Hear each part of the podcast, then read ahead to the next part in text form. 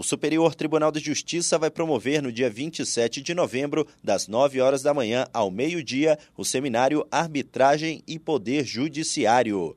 Com o apoio do Comitê Brasileiro de Arbitragem e do Instituto Brasileiro de Atuária, o seminário reunirá especialistas para debater o assunto.